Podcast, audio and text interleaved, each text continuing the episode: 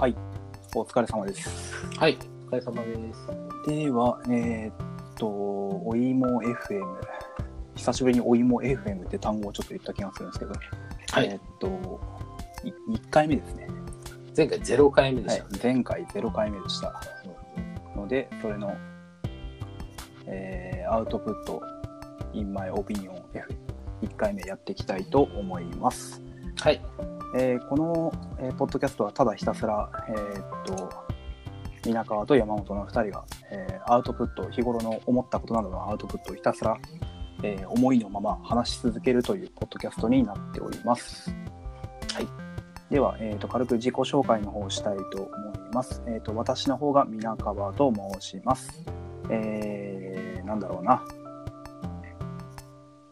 そこら辺に存在しているプチエンジニアです。よろしくお願いします。よ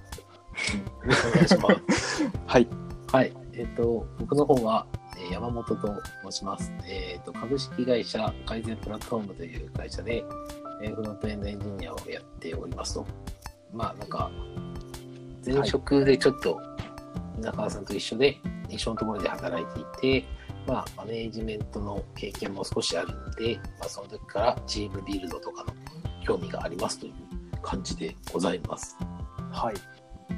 マネジメント EM 関係の話を管を巻いて熱く語るおじさんたちです。うん、いいですね。はい。という感じの愉快な面々、面々って言っても2人しかいないんですけど、はい。お送りしたいと思います。お願いします。はい。では、えっ、と、今、実は収録している時は、まあ、ゴールデンウィークのもう後半戦といったところでございますが、はいはいはい。あれですね、なんか、ちょうど今、レイバー的な、そうですね。はい、言語が変わりました。変わった感じになりましたが、どうですか？なんか、そっちの方、まあ、そちらというか、東京側は結構騒いだりしてますか？なんか、あ、変そうですね。なんか結構いろんな外国の方とか来られたりっていうのをテレビでは見るんですけど、前なんか、この前、あの、皇居のところのに20万人ぐらい人が来て、それ20万そう列が東京駅まで続いたみたいな感じのニュースがやってて。なんか、冗談みたいですそうそう、あれはすげえすごいなと思って、はい。これが生前タイパワーかっていう感じですけれど。そうですね。ただなんかあの、生前退することで、あの、いろんなところの準備がちゃんと取れて、ああ、で確かに。しなんかこう、祝福ムードみたいな、今出てますけど、そういう風になったのは生前退っていうのはすごい影響してると思ううので、ん。うんまあ、今後はあれがデファクトスタンダードになるんではないかっていう匂いがちょっとしているみたいな。そうですね。なんか自分もそうなってくれた方が、なんかおいおい死ぬまでやれみたいな感じで言われるのもちょっと嫌だなっていう。ねなんか、なんだろうな、あの働き方改革を今言っているさなかに天皇だけは死ぬまで働けみたいな感じの世の中をちょっと嫌だなっていう。うんうんあんまりちょっと分かってない中こんなこと言う言うとなんか石投げられそうで怖いですけど 天皇に関しては。そうですね。だだからと突然なんかこう何か不幸があったりして変わってるいくのもあるかもしれないんですけど、できる限りこう生前でやってもらった方がいろんな人がハッピーな感じはちょっとしますけどね。うん、そうですね。ろいろまあ公務とかが大変そうな感じはすごい感じるんですけど。そうですね。本当に選ばれた選ばれたというかそういう血筋の人しちゃなれないですからね。学んでなれるようなものではないね。そうそうそうそうそう 生まれた瞬間から宿命を背負っているみたいなそうそう。ちょっと住む世界が違いますね。なんかあれなんですかね、帝王学みたいなものを学んだりするんですかね。ああ、どうなんですかね。教育はでもなんかこう、一般的な知識とは別で、そういった天皇としての、うんう、ん教育みたいなのはなんかありそうですけど、公にはなってないんですよね。そうですよね。ちょっとなんか気になりますよね。確かに。なんか手の振り方はこうしないといけません。ちょっとなんかそうですね。怒られるわ。どういう、どういうの？をここの辺ですごい発言に難しくなって。そうですね。バカにしてんのかって言われそうそうそう。非常にねナーバスな話です。そうよ、ナーバスな。ちょっとなんか、やめましょアイスブレイクで自分たちの首を絞めていく。う。そうですね。だいぶ危険な橋を渡る話。えっと、そういった対はございませんので、えー申し訳ございませんでした。この場を借りて表明いたします。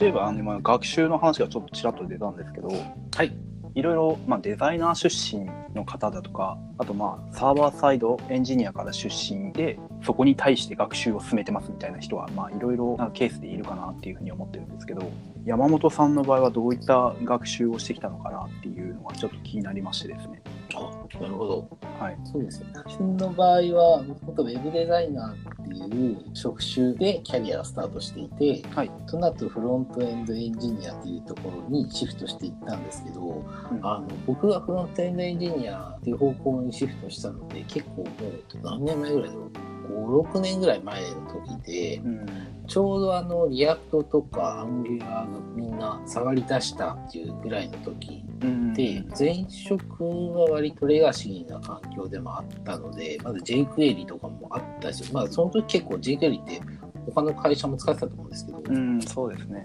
で、それでこう LP 書いたり、プラットフォームのビューを書いたりとかしながら、で、なんか多分その時流行ってたのは、あのガルプとかタスクランナーとかちょうど出てきたところで、ありますね。えーで、SAS、SAS ってあの CSS のあのオルト言語で SAS ってあるんですけど、その SAS をガルプであったり、なんか画像ファイルを軽量化するのをうんガルが全部ガルプでなんとかするみたいな、あはい、の時代がちょっとあったと思う。はい、ありますね。えーあのぐらいの時に入ったので、まずあの JavaScript っていうより CSS をどうするんだろうっていうところから入っていて、うん、でそれでなんかあの BEM とか BM ですかね BM とか、えー、と FLOX っていうアーキテクチャとかうん、うん、でなんか書いていてなので JavaScript でアプリケーション書くという JavaScript ってなんか jQuery でもいじったりとか、うん、あのガルプのタスクランナーのタスク作るみたいなぐらいでしか正直そこまで使っていなかったっていうのが現状でうん、うん、っていうのが大体業務だったんですよね。でね。なんとなくその業務でやっていた時にその自分の業務の作業とよ世の中のフロントエンドエンジニアって呼ばれている職種が主に対応している仕事っていうので、うんちょっと乖離しているところがあるなって思っていて。なんか世界線が違うぞみたいな。そうなんですよ。なんかみん ななんかその頃 React とか Angular とかちょっと古い人だとバックボーンとかでなんかフロントで全部ビジネスロジックとかもフロント側で全部書いて、シングルページアプリケーション SPA が来るぞみたいな感じで、こうみんなわーってもうなっている頃になぜか自分は CSS がどうこうとかやってるみたいな。はい。でなんかちょっとこうこのままだとやばいのかなっていうのはちょっと感じていたところでで少なくともすぐに使えるかどうかはわからないけどその市場価値とかも上げていかないといけないのでじゃあやっぱり、えー React とか触らないといけないというか気になるし触りたいじゃんっていうので。うん、それで触ってみて何をそもそも解決ししようとしてるんだろうとか、うん、うん、うん、っていうところからが最初だった気がして。とりあえずわかんねえから触ってみよう精神から入ったそうですね。なんで、なんかそそのライブラリーとか、あのこう流行の波みたいのがあると思うんですけど、うん、でそれは何を解決しようとしているのかっていうところをあの紐解いていって、あこういう思想なんだねっていうのを理解した後に勉強していくと、うん、うんなんかその世界観とマッチしながらしてるんで、なんかよくわかんないまま、なんか React ってあるから触ってましたっていうよりは、うん、こう全然腹落ちしながら仕事できるんじゃないのかなっていうのは思いますかね。確かに。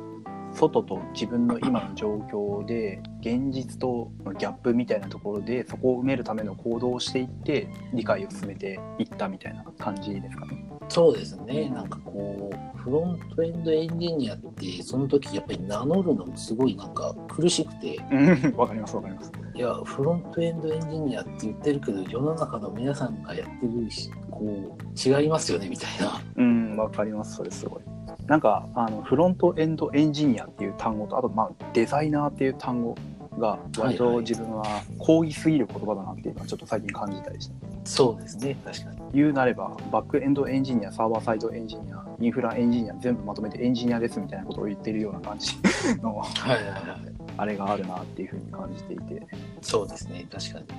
なのでなんか最近何かの記事で見たんですけど、あの最近というかちょっと前かもしれないですけど、あの CSS、HTML、JavaScript、主にまあビュー系、ビューを触る系の JavaScript、でも jQuery だとか、はいはいまあ他にもなんかそういうアニメーション系のライブラリとかありますけど、ああいう系のものを利用するような方は、フロントエンドデザイナーみたいな、それで区分してるみたいなのは、なんか見た気がします。おーなるほど。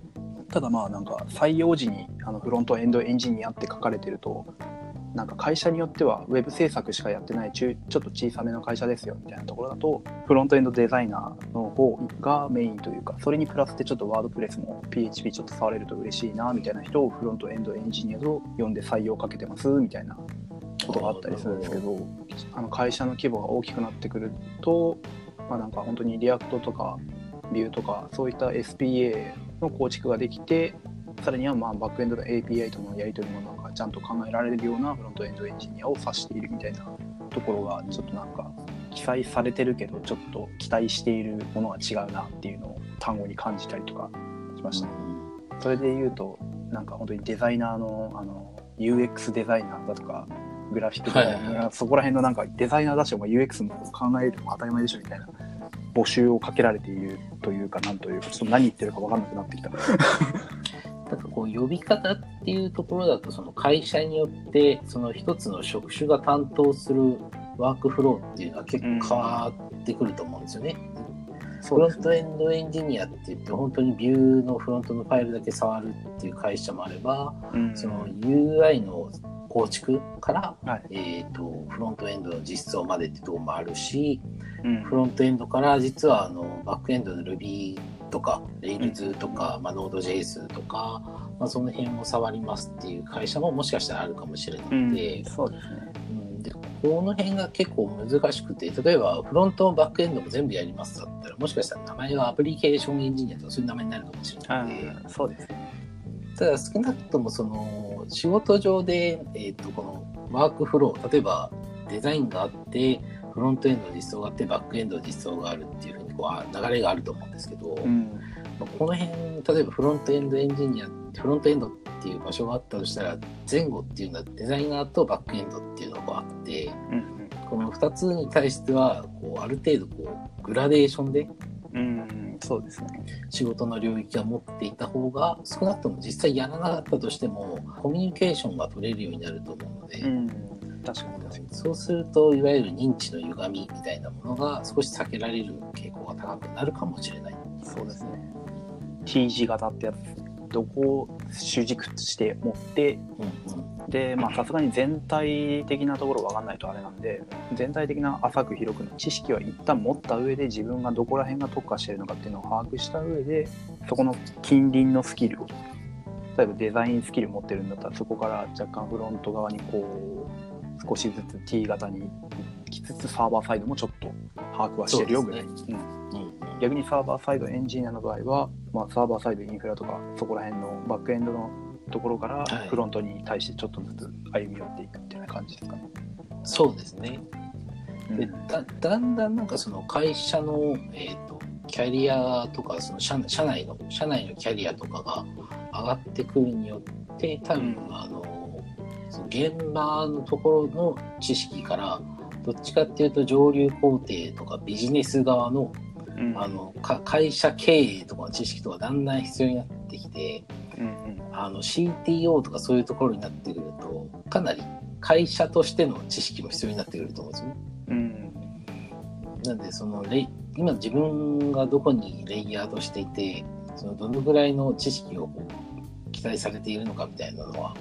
昇格する時とかにも合わせておいた方がいいという、うんうんうん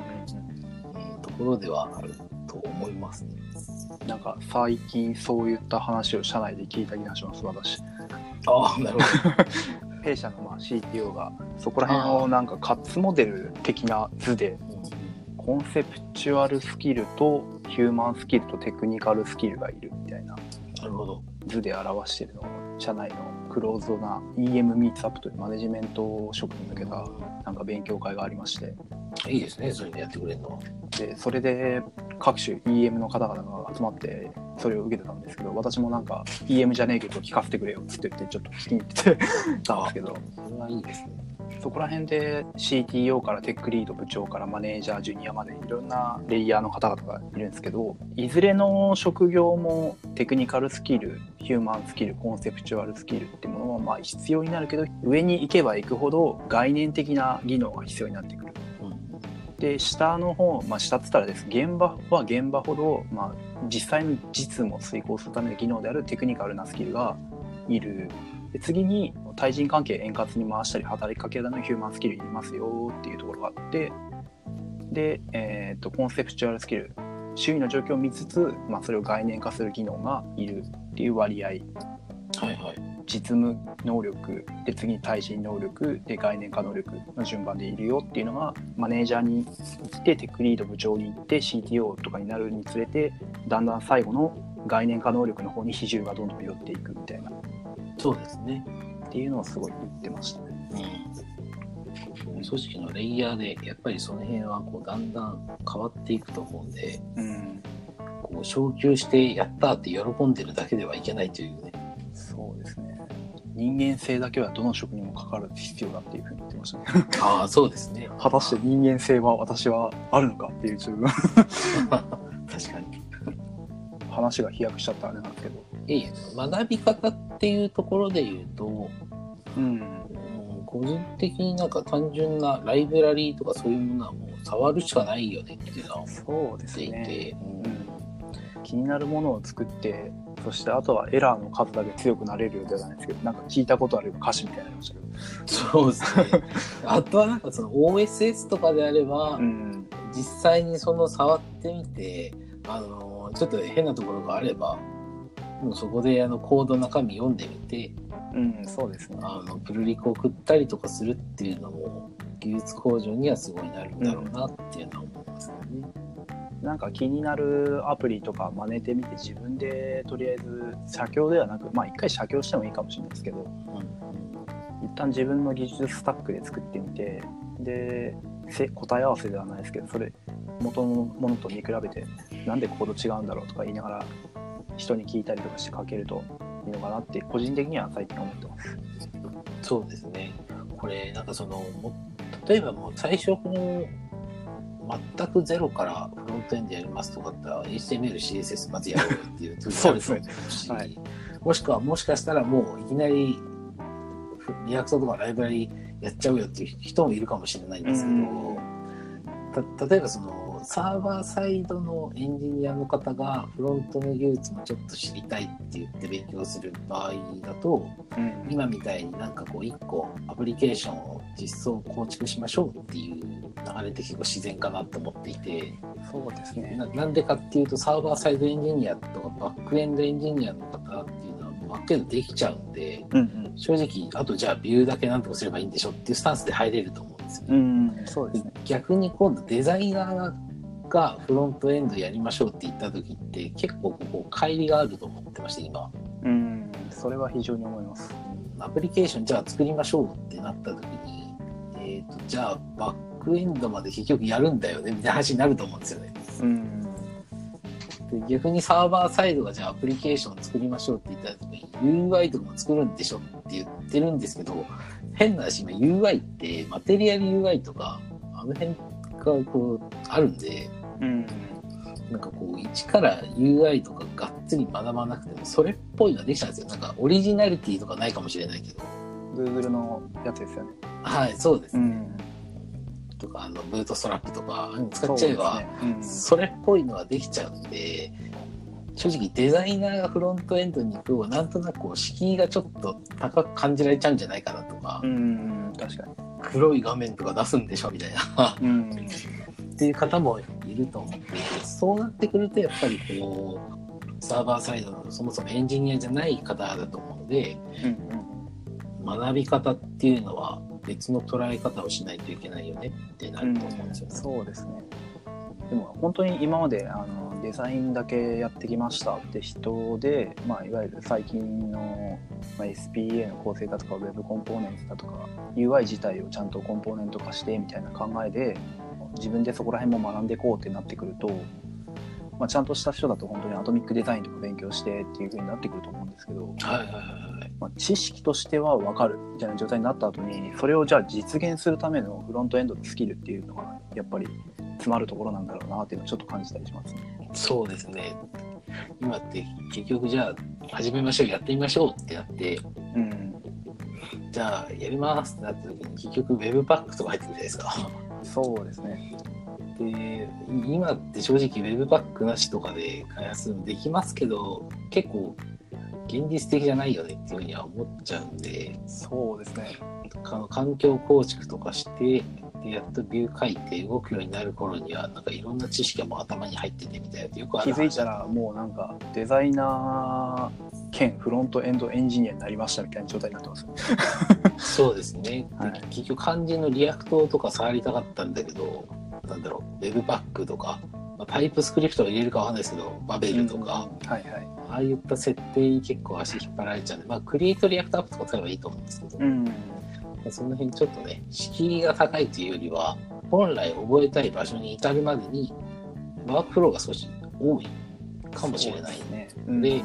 まあ、その辺簡単にしてくれるような Create React App とか、うんあるといいのかもしれないですよね。うんあとは、技術的になんか割とデザイナー出身の方だと、あの Vue.js とかは人気だと思うので、うん、そうですね。割とうちでもそれ使ってる方多い気がします。まあ、そっちとかね、どんどんこう選択して、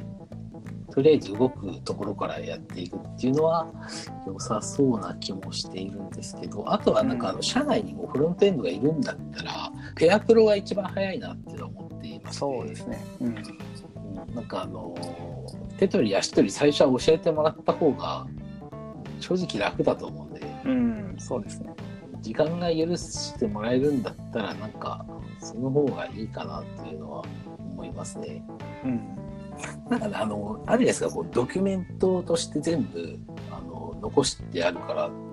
URL ポンって投げてこれ読んでとりあえずやってみてくださいっていうのはいいいいんですよありありだと思うんですけど、なんかこう関係性によってはなんかこれって権威勾配を生むややり方だよなって思ってはい。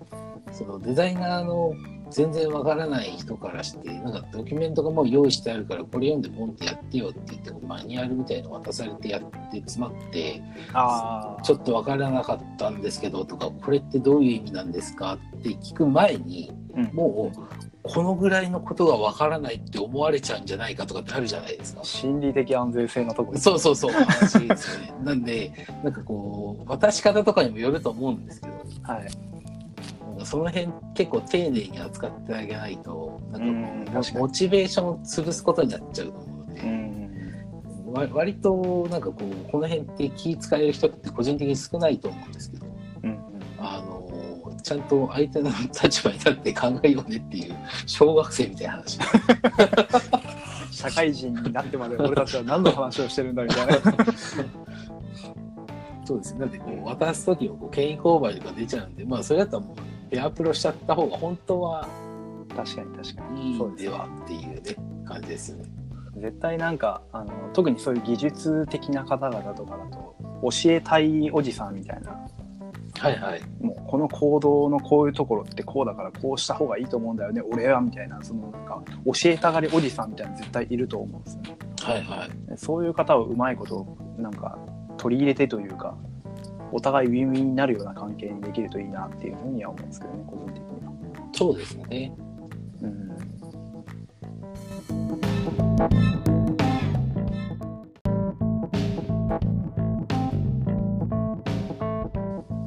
まあ、ちょっと学習のところから若干採用の話になってくるんですけど、うんまあ、個人の場合は自分で好き、まあ、自分で好きに勉強すればいいって言ったらちょっと投げ投げすぎですけど会社っていう感じになってくると、まあ、そういった、まあ、ドキュメンテーションされてるからそれ見てて分かんないところできたらうんどうしようかなちょっと聞いてみようかなでもちょっとなみたいな感じになった時に弊社だと、まあ、なんか AWS とか GCP とかの方々はい。だと、あの特定のスラックチャンネルにいて、まあ、なんか何でも聞いてくださいみたいなはい。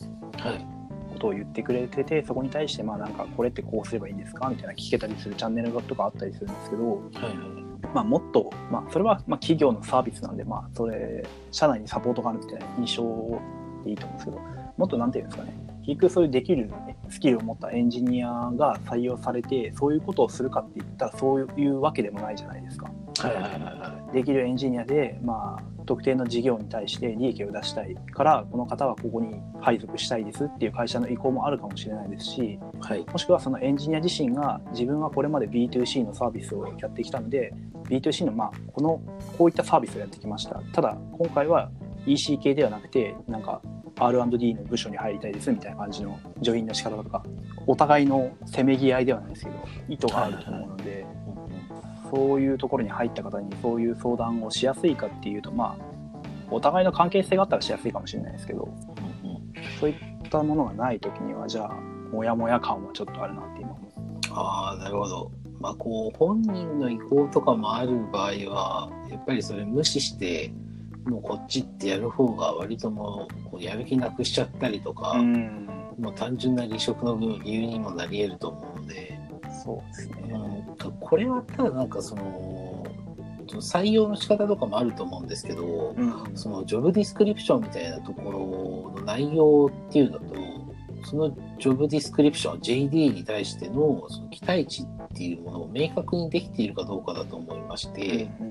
でそれをそのい入り口の段階でちゃんとその分かるようにしておけば、あの、そもそもそこにそういう仕事したくない人は来ないわけじゃないですか。まあ確かに確かに。うんだと思うんで、多分入り口の話かなと思ってまして、入り採用時のすり合わせってことですね。そうですね。だからその間口を広げていろんな人っていうのは当然こう考えられるし、やりがちだと思うんですけど、うん。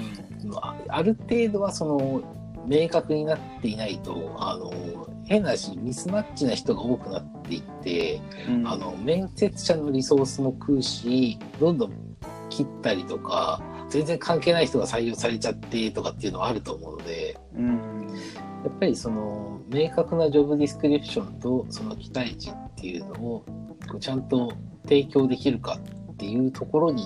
結構なってくるんじゃないかなという印象ですかね。確かにそうですね。バンバン取りゃいいって話じゃないっていうですね。そうですね。なんかうんその、な中入ってからの振り分けっていうよりは、その入り口の段階でその応募してくる方っていうんですかね。うんがちゃんと自分の意思で選択できているよねっていう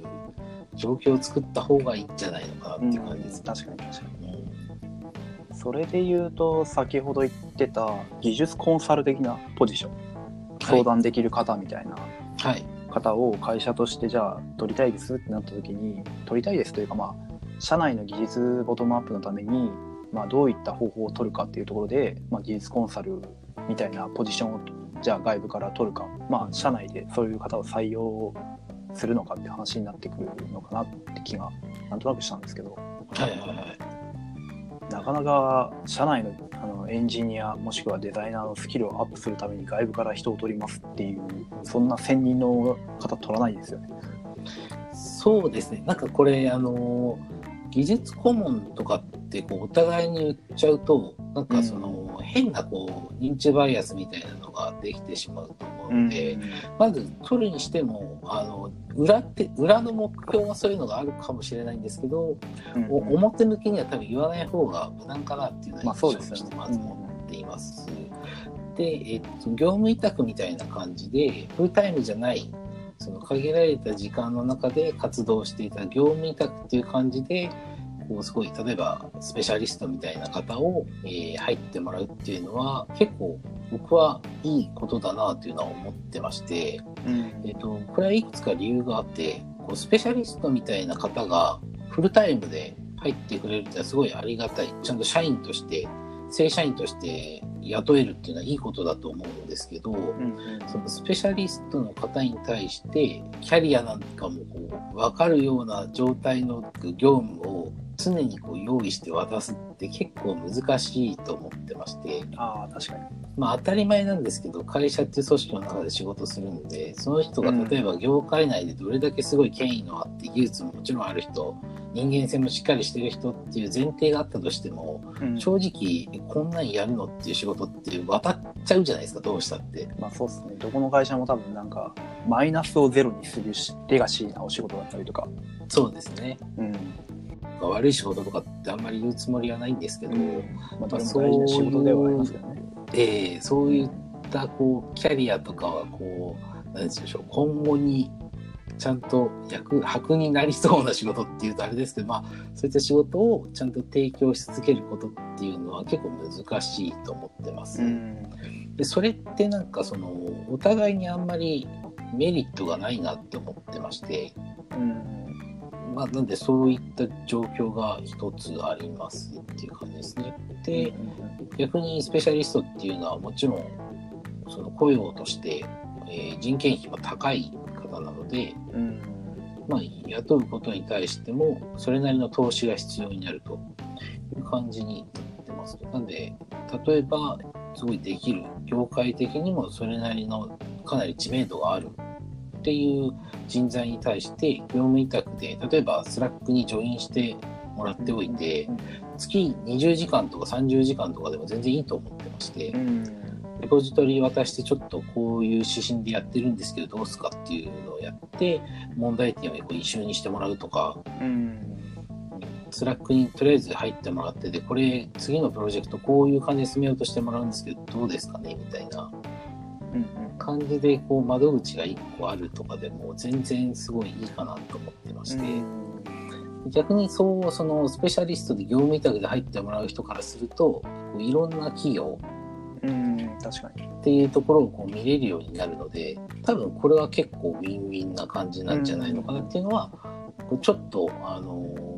思うところではあります。でまずこれが一つですね。で、えっと、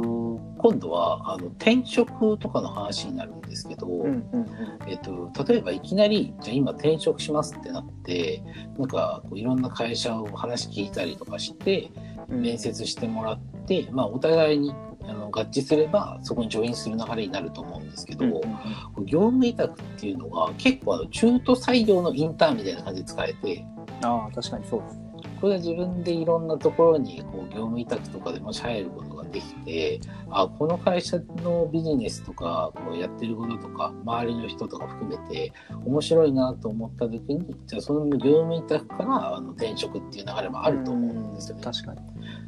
いきなり入っていってなんか思ってたのと全然違うみたいなのよりよっぽど現実的だなと思ってましてですでしかもその間副業扱いなんでお金ももらえるみたいな。うんなんでなんかこういうやり方ってすごいいいなっていうのはちょっと思ったりしてますね。確かに。なんかあれですね、どうまあもちろんあの雇用形態がちょっと日本の場合は正社員以外不安定になるっていうところもありますけど、はいはい。まあそこのトレードオフをどうするかっていうところの話になるのかなってちょっと今気がしましたね。そうですね。なんかこの業務委託っていうのもフリーランスっていうよりは、例えば本業でメインでなんか持ってる方の副業としてこっち入ってもらうってありだと思っててうん、そうですね。なんでなんかまあフリーランスやってる人でも全然いいんですけど、まあ、そんな感じでやってもらうと割とお互いこう、なんかもう今、それなりにみんな育ってきちゃったからもういいわって言って、うん今までありがとうって言って切るのも全然できちゃうと思うんですよ。そうですね。うんで向こう側も業務委託でやってるんで、あ、なら、むしろ役目果たせたからよかったわ、みたいな感じになるんで、なんかこう、ポジティブな感じで捉えやすかったりもして、うん、確かに。よよりなんかこう、フレキシブル感はあるね。あるなという、こう、ちょっと最近思うところですね。なんか採用で言うと、まあ、ちょっと気になったんですけど人を採用するときにはい。なんだ業務委託の場合は業務委託というか、まあ、なんだろうなさその人によってははい。いわゆるその別に会社に興味ねえけど技術的なところに興味あるからはい。受けましたみたいな、どっちに比重ある人なのかっていうのはやっぱあるなとは思っていてはい。あのその会この会社がこのプロダクトが気になっています好きですなので自分の力でどうしどうかしたいですっていう志望動機で来る方だったりとかはい。その方の場合はどっちかというとそれを良くするために勝手に勉強して勝手にやってるうちに、まあ、はい。技術的なスキルもかなんか副産物としてつきましたっていう状態になると思っていてで逆に自分の腕自体を売る方？はい。あのどちらかというとその技術的なところの方に興味があって別にその会社自体にはそこまで興味はないけどそこを挑戦させてくれると思うので来ましたみたいな方もいると思っていて。ああ、技術スタックが好きで、はいそうですそうです。ドメイン知識とかっていうのは正直どうでもいい。はいそうですそうです。あでまあど。どちらも別に悪くもなく良くもなくだとは、まあ、たなんかいろんな会社のスタンスがあると思うんではい。別に悪くはないとは思うんですけど、まあ、スペシャリストっていう方で言うと、まあ、技術スタックにも興味があって技術力もあるっていう形になってくると思うんですね。うんでまあそうなってくるとあの採用時にカルチャーフィットやらスキルやらあるけどどこ重視するのかって話になってくると思うんですよねっていうところからあの先ほどの話につながってくるなって思うところが結局その方が技術力とそっちを伸ばしたいそこに入ったってなってである程度満足したらじゃあ抜けちゃうみたいな感じになってくる採用時の結局誰でもかんでも採用しないってところになってくるのかなってちょっと今思いました。そうですね。話しながら今なんか。か思った普通にこう技術スタックに特化した側の人材っていうのは、その離職率が高いんじゃないかとか、そういう感じですか？あそうですね結局その人材が結構いっぱい固まってしまうとどっかしらのタイミングでじゃあ満足しましたって抜けるタイミングかぶったりだとかした時にはいはい。あのそもそもの会社の例えば事業特定の事業だとかが回りづらくなるとかっていう、まあ、リスクをはらむことになるなっていうのはちょっと思ったりしていてうんじゃあそれをどう解決するかって時にまあなんだろうなカルチャーフィットとか、まあ、会社の体制だとかどういうふうにジョブローテするとかっていうのもあると思うんですけどはい。先ほど言ってた業務委託でそういった方を別途つけとくっていうのは必要なんだろうなっていうのを話しながら今なんとなく自分の中で納得してたっていう 解決しちゃったっていうああ、なるほどど、はい、そうですね。このカルチャーフィットとかは、会社の働き方とか、その雰囲気というか、社社風っていうんですかね。うんとかは割となんか面接とか、あの、簡単なあの面談ですか。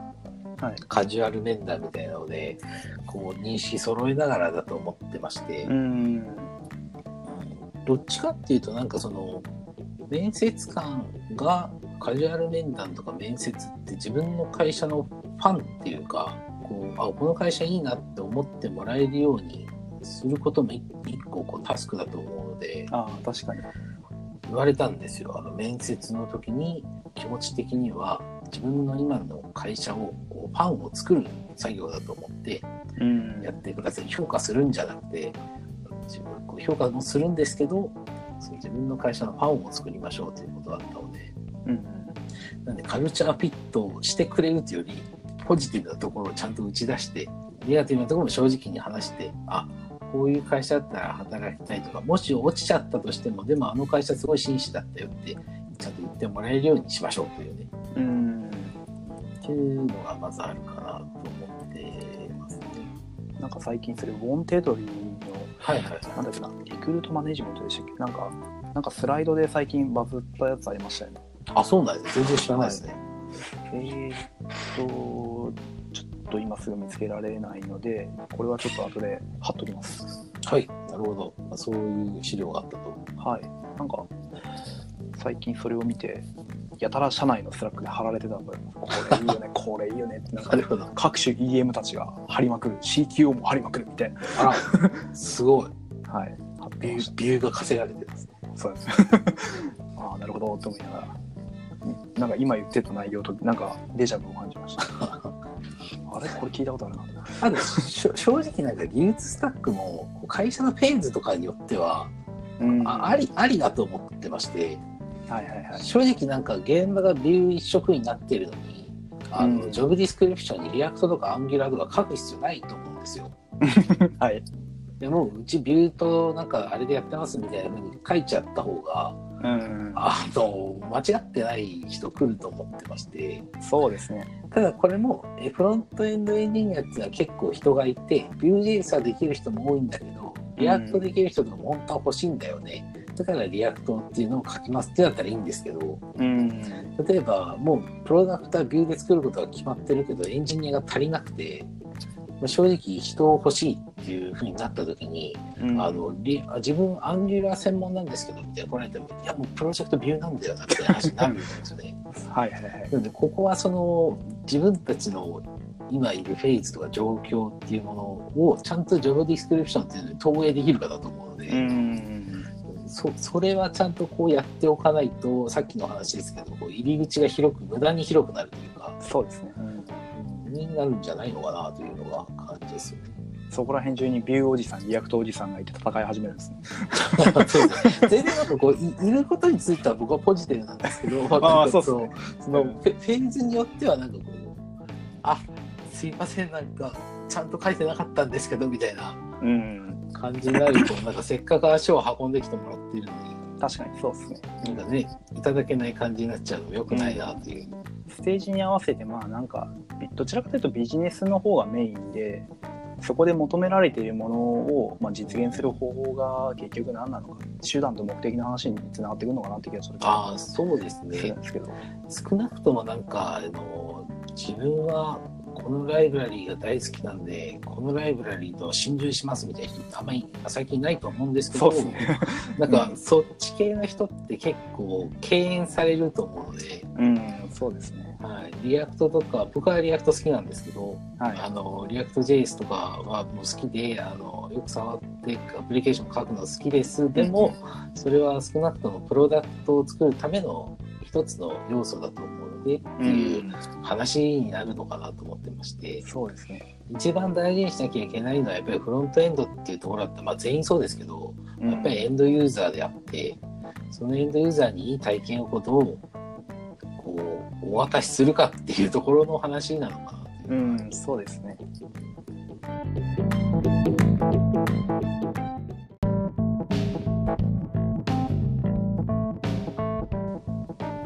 採用といえばですけど、はい、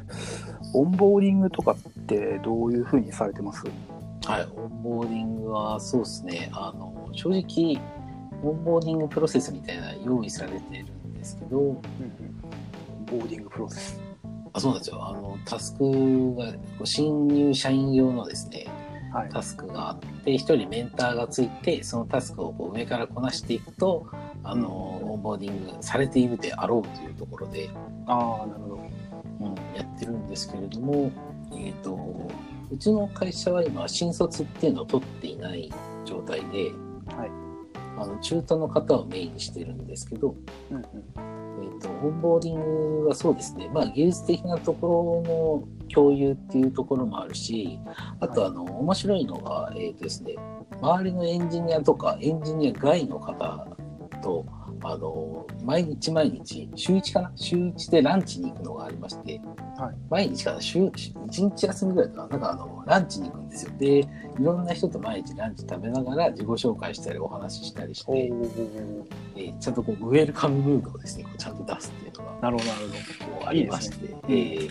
まあ、そういったところから、えっと、あと3ヶ月後のその OKR みたいなの書いて、はいでちゃんとそれを達成できるようにあのメンターがメンティングしながら。うんえー進めていって3ヶ月後に成果を共有終わった後に実際に業務に入るみたいな感じのことをやってます。ああ、なるほど。その OKR っていうのは、なんか会社の OKR に紐づいたものが個々が持ってるみたいな感じなんですか？あいやこれは OKR って言ってもあの本当にただその人が入ってきて自分で何をしたいかっていうのを自由に書くところなのでああ、なるほど。うん個人、己の野望を書くみたいな感じそうです。あのなんで会社の事業目標とかとは全然関係なくて。大丈夫ですなるほど、なんか、毎日ご飯食べに、毎日じゃないか。定期的に確か行ってっていうのはいいですね。うん、僕入った時毎ほぼ毎日だったので、はい。そうそう。あの、ええ、なかなか最初結構こう知らない人ばっかりなんで、うん。はい、緊張したりするんですけどまはいあなんかその辺はやってよかったなっていう感じですね。うん、大丈夫でした？ご飯、喉通りました？あのご飯はあの周りがあのいろいろ美味しいんで た楽しくいただけましたなとよかったよかった。緊張でご飯も喉に通らないと大変だなと思ったんで、そうですよね最初の12回やっぱり味よく分からなかったですよね 多分自分の場合もあの冷や汗かきながらご飯食べて、なかなか人見知りしちゃうんでね、はい。あれ？このご飯なんかすごい汗の味がする。汗って塩の味がするぞっ つって。むしろ心配されそうな感じですけど。緊張しちゃいますよね最初は誰でも、稲川さんは会社ではおそらく新卒を取ってると思うんですけどはい、そうですね。はいうち、今の話で言うと、オンボーディングというか、あのー今の感じだと、あの中途で入ったりなんかチームに中途で入ってられた方とかにあの各事業部各チームによってこういったタスクをチケットで用意されているタスクをこなしていけば、まあ、一応開発環境なりなんか必要な知識なりつくよっていうものは用意されていてその後はまあなんだろうな誰かがやっている案件に一緒に OJT で入るみたいなケースが多いこれまでは多かったっていう感じですね。あ、それが今までってことですね。最近で言うと割となんか結構いろんなところで記事出てるんですけどなんか最近は弊社の新卒教育がめちゃくちゃなんかボリューミーな感じらしくてですね。らしくてっていうのはちょっと自分は受けてるわけじゃないんであれなんですけど。はい。なんか本当にあのフロントエンドからバックエンドまでモリモリの構成でなんか、えーっと実際にツイッターみたいなものを作ってみるっていうものだったりとか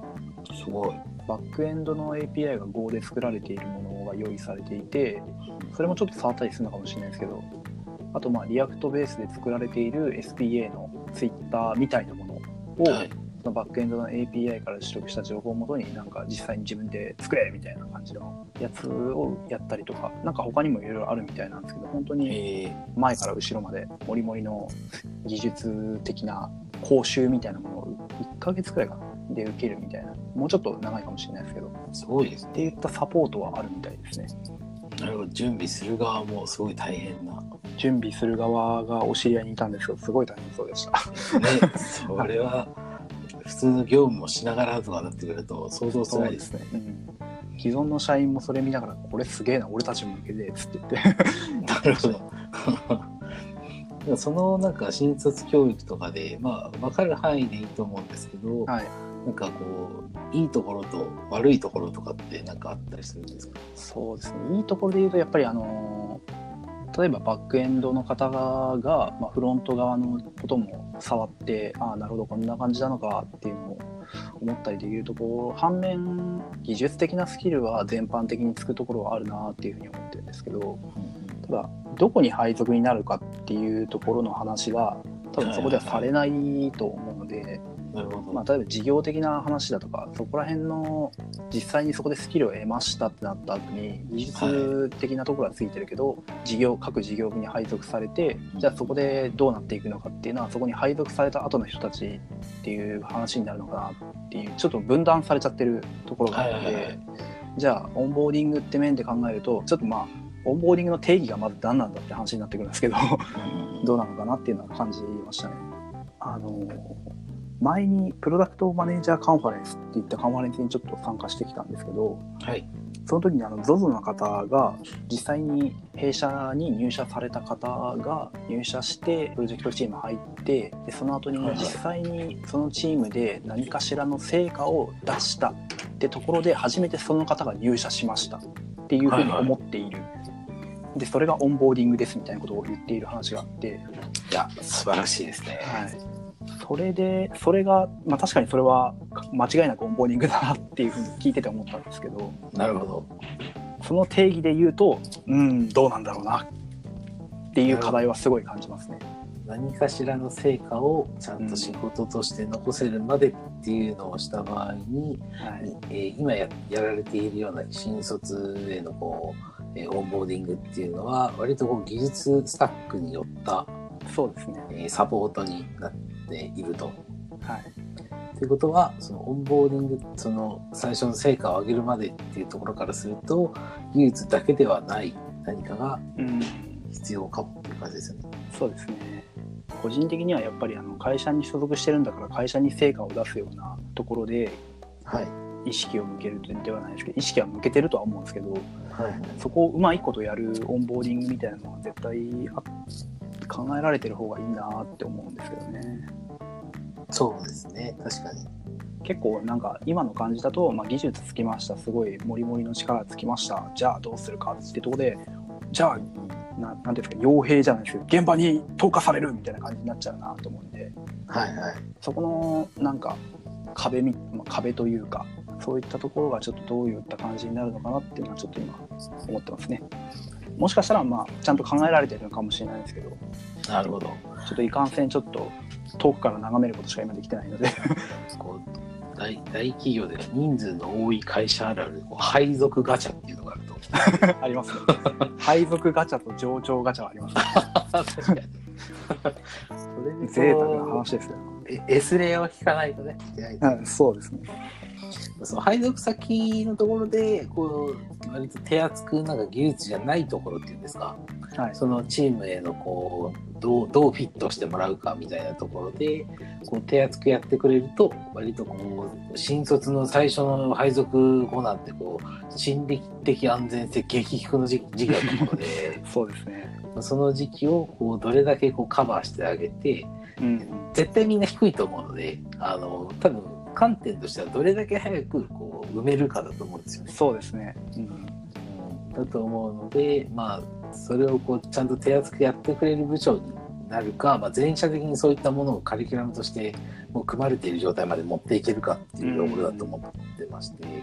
なんでこう要するになんかこうよくオンボーディングをどうするかっていうのだったり新卒が入っている新卒教育はいはいはいはいっ。て言われるものがこうあると思うんですけどなんかこうですね。当然ながらこう技術的なサポートだけではなくてむしろこう心理的な面のオンボーディングとかサポートっていうのが非常にこう大事なのかもしれないですね。そうですね。正直なんかあの技術側の方が体系的な形にするんだったら楽だと思うんですよ絶対。うん、わかります。ものが決まってるんで逆に心理的なところってなるとひ人のそれぞれに目向けなきゃいけなくなるんで、うん。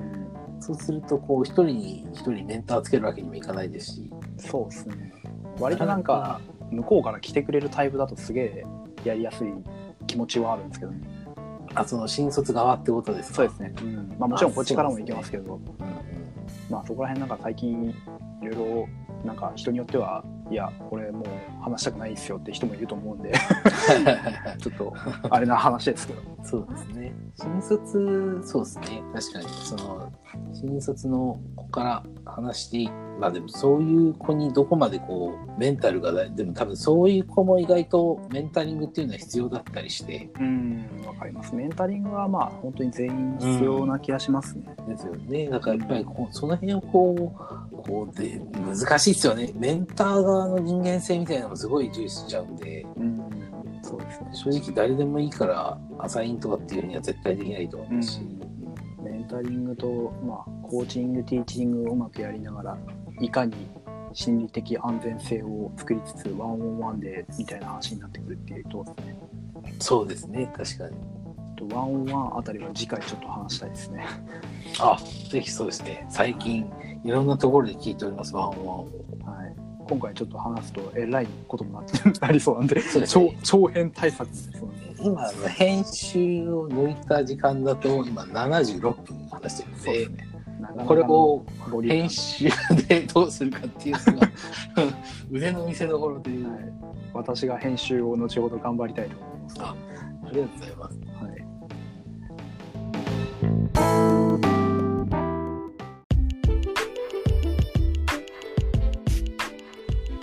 はい。はい。という感じで、なんかいろいろ話しましたが、はい。そうですね、大体流れ話した内容としては、まあ、採用だとか学習についてとか、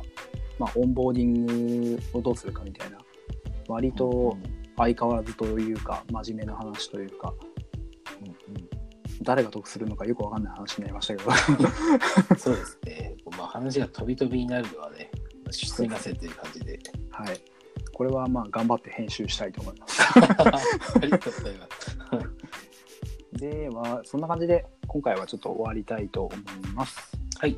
ではお送りいたしましたのは、えー親族のおもてなしでゴールデンウィークの半分以上が解けてしまった皆川とはい、えータイプスクリプトの、えーコンディショナルタイプを理解し、型の黒魔術に目覚めた山本でした。はいではお疲れ様ですお疲れ様でした。はい。